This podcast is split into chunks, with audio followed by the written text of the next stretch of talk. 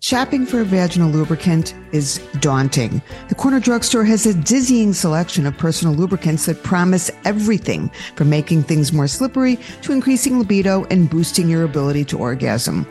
Most women resort to one of two strategies. Either they grab the first product they see, then stock up on stuff they don't need to hide the fact that vaginal lubricant is the only thing on their list, or pick something they've seen advertised with labels that say reassuring things like doctor recommended.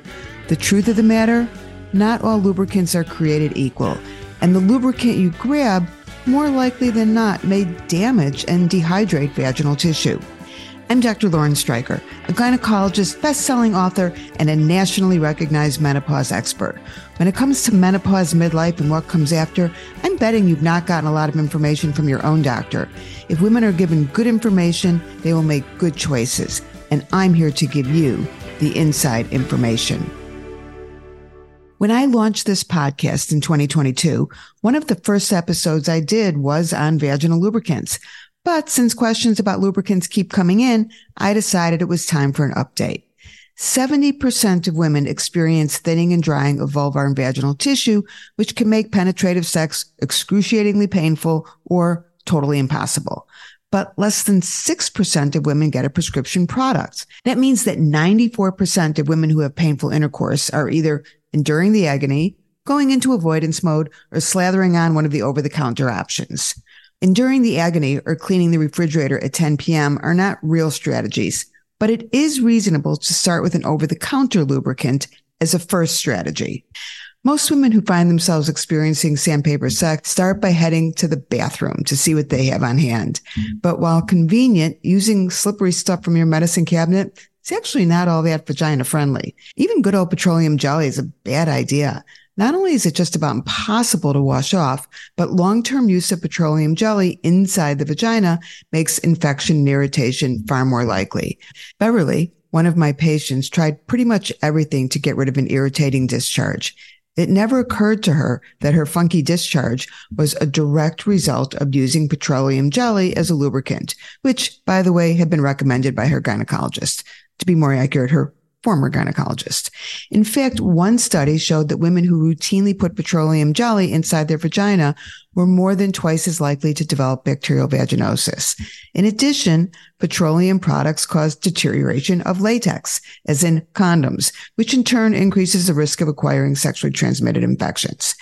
Baby oil is another popular choice that's recommended by some gynecologists. Seems reasonable. Good for baby's bottom, why not good for your bottom? But like petroleum jelly, baby oil can cause vaginal irritation and is associated with latex condom breakage. If you're checking out the contents of the medicine cabinet, a lot of women, often on the advice of a gynecologist, head on down to the kitchen. Why not just slather on a little olive oil, vegetable shortening, coconut oil, almond oil, or apricot oil? Here's why. Like petroleum jelly, cooking oils dissolve latex and shouldn't be used with condoms. And they also, they don't work particularly well because their consistency is really thin. I also don't see the allure of your vagina smelling like olive oil, although I will admit that coconut oil and almond oil smell and taste really nice. But again, regular use of oil in the vagina may increase the risk of infection. In other words, if you use it for making lunch, don't use it for making love. Bottom line. Petroleum jelly, baby oil, and cooking oils are fine to use in a pinch, but they shouldn't be your regular go-to choices. Heading to the drugstore. The choice of product can be overwhelming. Do you want something that's water-based, silicone-based, warms up, lights up, promises to make your vagina taste like watermelon? To make things even more confusing, some products are labeled as lubricants and others as moisturizers. And while it might seem like moisturizers and lubricants are the same thing, they're not. A lubricant is defined as a substance that provides a slippery barrier between a penis or toy and vaginal tissue. Lubricants do not change tissue. Lubricants do not heal tissue. It just decreases friction. Lubricants are intended to be used at the time of sexual activity. A vaginal moisturizer, on the other hand, is to be used on a regular basis in anticipation of sexual activity to increase vaginal moisture. So this episode is going to stick to how to choose a vaginal lubricant. Moisturizers are covered in episode twenty-five. Moisturizers are not just for your face. But This is important.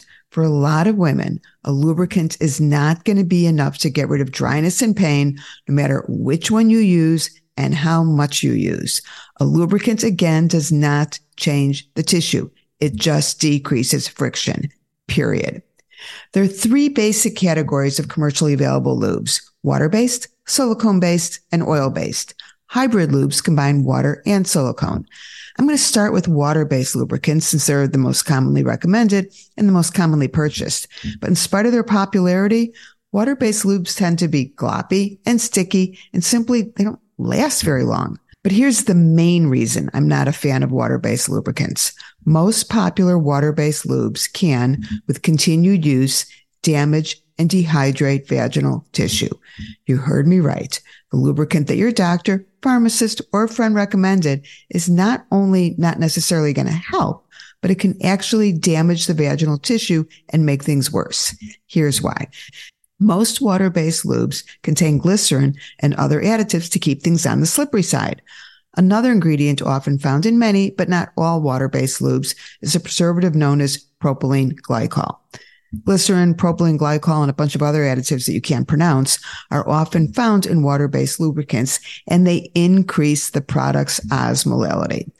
A quick trip back to seventh grade science is needed to understand why this is a problem, and I promise I'll keep this really short. But osmolality is the measure of dissolved particles per unit of water in a solution. Water has an osmolality of zero. The vagina normally has a low osmolality, around three hundred. So you want whatever you're using in the vagina to be as close as possible to that number. If you put a lubricant with a high osmolality in the vagina, the vaginal cells will push water outside of the cells in an attempt to maintain a low vaginal osmolality. So lubricants with high osmolality not only dry out tissue, the opposite of what you're trying to accomplish, but also increase the chance of irritation and infection because the tissue becomes damaged. And that's why many women experience irritation, burning, and itching with regular use of water-based lubricants. The World Health Organization recommends that vaginal lubricants should have an osmolality less than twelve hundred. If you're impressed that the World Health Organization cares about dry vaginas, don't be. They don't care. What they do care about is transmission of sexually transmitted infections. They have determined that lubricants with high osmolality increase the likelihood of acquiring H I V because of tissue damage and breakdown, which leaves a convenient entry portal for bacteria and viruses. And it's truly shocking how many of the most popular lubricants have a sky-high osmolality. Being in mind that ideally a lubricant should have an osmolality lower than twelve hundred and close as possible to three hundred, K Y Warming Jelly has an osmolality of over ten thousand. The biggest, most sold, most popular lubricant brand sells a lubricant that is basically toxic to your vagina. Astroglide? Ditto. The osmolality is over eight thousand. There are newer lubricants that have a low osmolality, but you need to look for them. As a sweeping generalization, if a lubricant does not list its osmolality, it probably is off the charts high. The low ones, they brag about it. Many women avoid lubricants with glycerin because they think they'll cause yeast infections, and parabens because they're concerned that they'll cause cancer, which isn't true. The reason to avoid water-based lubricants with those additives is that along with those additives comes a high osmolality. The trade-off of using a vagina-friendly, low-osmolality water-based lube is that although they're not irritating, they may not be slippery enough or last long enough. So my advice? Skip the water-based lubes. There's this idea that if it's water-based, it must be safe. But I've just burst that bubble, and they don't even work particularly well. Silicone lubricants, as far as I'm concerned, are the way to go. Silicone lubricants are super slippery, really long-lasting, and non-irritating. In addition to being far more slippery than a water-based lubricant, silicone lubricants don't have osmolality issues because they don't require preservatives or other irritating ingredients. Silicone lubricants do not destroy latex and are condom compatible. Because they don't break down in water, they're by far the best choice if you like having sex in the sauna, tub, or shower. By the way, if you're a fan of sex in the shower, silicone lube on your shower floor is the number one cause of slipping and falling in the shower. Okay, I just made that statistic up, but it can be dangerous, and you'd probably rather not have to explain that one to the paramedics. The downside to silicone lubricants, other than the perils of slipping in the shower, is that they're generally more expensive. But remember, a little bit goes a long way, and your vagina deserves only the best. Another minor negative is that for those without a flesh and blood penis, silicone lubes have the potential to react with your silicone vaginal toys. Prolonged contact can cause the toy to become gummy or sticky, and in some cases, they can cause the silicone covering to swell and become misshapen. This generally doesn't happen with the better silicone toys, and only if it doesn't get washed off. An easy workaround is to put a condom over your toy to protect it, or just simply wash the toy as soon as you're finished using it. So where do you get silicone lubricants? Your local drugstore does carry them, but because of the higher price point, they may not have a huge selection. The internet is also a great way to find a selection of silicone lubes. Just be sure to specify silicone vaginal lubricant in your search, or you're likely to come up with products meant for your carburetor. And for the really thrifty shopper, there are a number of other uses for your silicone lube that have nothing to do with your genitals. You can even use a dab of silicone lubricant on your hair to make it smooth and shiny. It turns out the silicone product you put in your hair is essentially the same stuff that's manufactured to use as a vaginal lubricant. Just don't use an item intended for your hair and your vagina, because the hair products have perfumes, which can be irritating. I'm not going to spend a lot of time on oil-based lubricants. They're not condom compatible, and they're also oily. Some women like them because they're thinner and feel more like the real deal, but most of my patients are not fans. What about flavored lubricants? Well, there are three reasons you might buy a flavored lubricant. One is that you have an unpleasant vaginal odor you're trying to cover up. If that's the case, find out why there's an odor and make it go away. The second reason is if the man in your life doesn't like the way a normal vagina tastes or smells. And although that's his problem, his problem becomes your problem. And if that's the only way he'll agree to oral sex, so be it. The third reason is that he loves the way you taste and smell, but you both think it would be fun to try a flavor. Some people even like to lick chocolate off each other's genitals. This goes in that category, and far be it from me to get in the way of fun. Flavored lubricants are generally water-based and have a sky-high osmolality. Over time, they will dry out and irritate vaginal tissue. So it's probably best to save flavored lube for special occasions. Ditto, warming lubricants. Warming lubricants are a real problem. The idea behind warming lubricants is that in addition to reducing friction, they intensify and increase pleasurable sensations. Now, these lubes are not warm in terms of temperature. They're chemically intended to heat things up. Chemical warming lubricants have really, really, really high osmolality and should not be used on a regular basis. And if you're having problems with vaginal dryness or irritation, definitely stay away. Having said that, it is less than pleasant to put cold stuff on your genitals, and there are a number of commercial lubricant warmers. Some let you use the lube of your choice. Others require you to buy the lube that goes with the device. If you're a planner, you can go low tech and immerse your bottle of lubricant in a warm water bath in your bathroom sink before you apply it. But again, warming the temperature of your lube is not the same as using a lubricant that chemically heats things up. A quick mention on C B D lubricants. They're out there, but there's not a whole lot of data. Most are oil-based, and the idea is that C B D, since it's a vasodilator, will increase blood flow to the vaginal tissues, which in turn will increase lubrication. And since C B D has anti-inflammatory properties, the theory is that it will reduce pain. Note I said theory. There's zero data on if C B D will increase lubrication and decrease painful sex in post-menopause women. Zero data. And C B D is likely to be absorbed through vaginal tissues. So if you choose to go with a C B D product, the mantra of start low and go slow applies even though the C B D is going in your vagina, not your mouth. And no, do not put your gummies in your vagina. It's one thing to have a great slippery silicone-based lube, but you need to know how to use it. A few years ago, I taped a quickie tutorial on my YouTube channel on how to apply a vaginal lubricant. I almost didn't post it. I mean, it seemed kind of silly and obvious, and it really wasn't a particularly well-done video, kind of embarrassing. But my video on how to use a vaginal lubricant is by far by far the most frequently watched video on my YouTube channel. I have almost two hundred videos, and most of the ones I think are pretty good just sit there. But my How to Apply a Lube has a ridiculous number of views. But I get it. Most products come with excruciatingly detailed instructions, even when it's pretty obvious how they should be used. You really don't need to be told to rinse the shampoo out of your hair, but the back of the shampoo bottle always tells you specifically to do so. Lubricant, on the other hand, comes instruction-free, despite the fact that a lot of women are not really sure when or how to use it.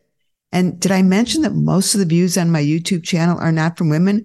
Most of the views are from guys. So you may want to share this information with the guy in your life who probably would never admit to you that he's not quite sure where to put the lube once he opens the bottle. So while this might seem kind of obvious, I'm going to quickly walk you through how to use a lube. Step one is remove the packaging and put the lube in a handy place in advance of when you expect to use it. Nothing kills the mood like leaping out of bed and rummaging through your cabinet trying to find the lube you bought weeks in advance, and then try and get off all kinds of crazy packaging. Once you're in the moment, if there's any chance, any chance that you'll be dry and think you're going to need some lubricant, don't try and have intercourse without applying it just to see how it goes. I can guarantee you it's not going to go well. And once you try and experience sandpaper sex, it's pretty much game over. Your vagina is not stupid, which means that the muscles surrounding the vagina will go into protective mode to prevent another painful attempt. When pelvic muscles spasm and tighten, the vaginal opening will be constricted and the tissue will be even drier. Once that happens, you can pretty much forget it. A bathtub full of lube's not going to help. So slather the lubricant on you and your partner or toy before you start and before you attempt penetration. The worst that will happen is that it'll be too slippery. The easiest approach is to put a generous amount of lube on your or your partner's fingers and apply to the opening of your vagina. Coat his penis in it as well. I guarantee he'll like this part. And that way, his penis will be the delivery system to the inside of your vagina. Now, some women like to use a lube shooter, a small cylinder with a plunger that's inserted in the vagina in order to squirt lubricant inside. You can purchase the lube shooter for a few dollars on Amazon. This is also a strategy to use if for some reason you don't want him to know that your slippery moisture is not all you and you want to squirt it into your vagina before things get going. But even if you have a really good lube, and even if you use it exactly right, it's not always going to be enough. Lubricants don't change tissue. They just grease the skids. And after years of lack of estrogen, the vaginal walls and the vulvar tissues are sometimes so thin and dry that the only way to reverse the changes is to get a prescription for a medication that will restore elasticity and lubrication. At the top of the list of prescription products are local vaginal hormones, usually estrogen, but sometimes also testosterone, which is placed directly in the vagina, also on the vestibule, the opening of the vagina. When it comes to local vaginal estrogen products, there are a lot of choices: creams, rings, vaginal tablets, insert. I cover the details in vaginal estrogen, rings, creams, and other things. There are also other prescription products without estrogen, like D H E A and ospemifene. And for those that are interested, laser is another reasonable approach. I'll put all those episodes in the program notes. And if you're using a vaginal estrogen and still having pain, check out episode twenty-seven. I'm using vaginal estrogen, but sex still hurts like hell. So lubricants are a really good thing, but if you choose a water-based product, make sure it has a low osmolality. Most of my patients tell me that a good silicone lube makes all the difference in the world. So splurge. Trust me, if you spring for the good lubricant, your vagina, your partner, and even your hair will thank you. I'm Doctor Lauren Streicher, and thank you for joining me. You will find lots more information in my Inside Information books available on Amazon dot com. And follow Francie as she navigates her way through vaginal dryness, hot flashes, and pretty much every menopausal symptom you can think of.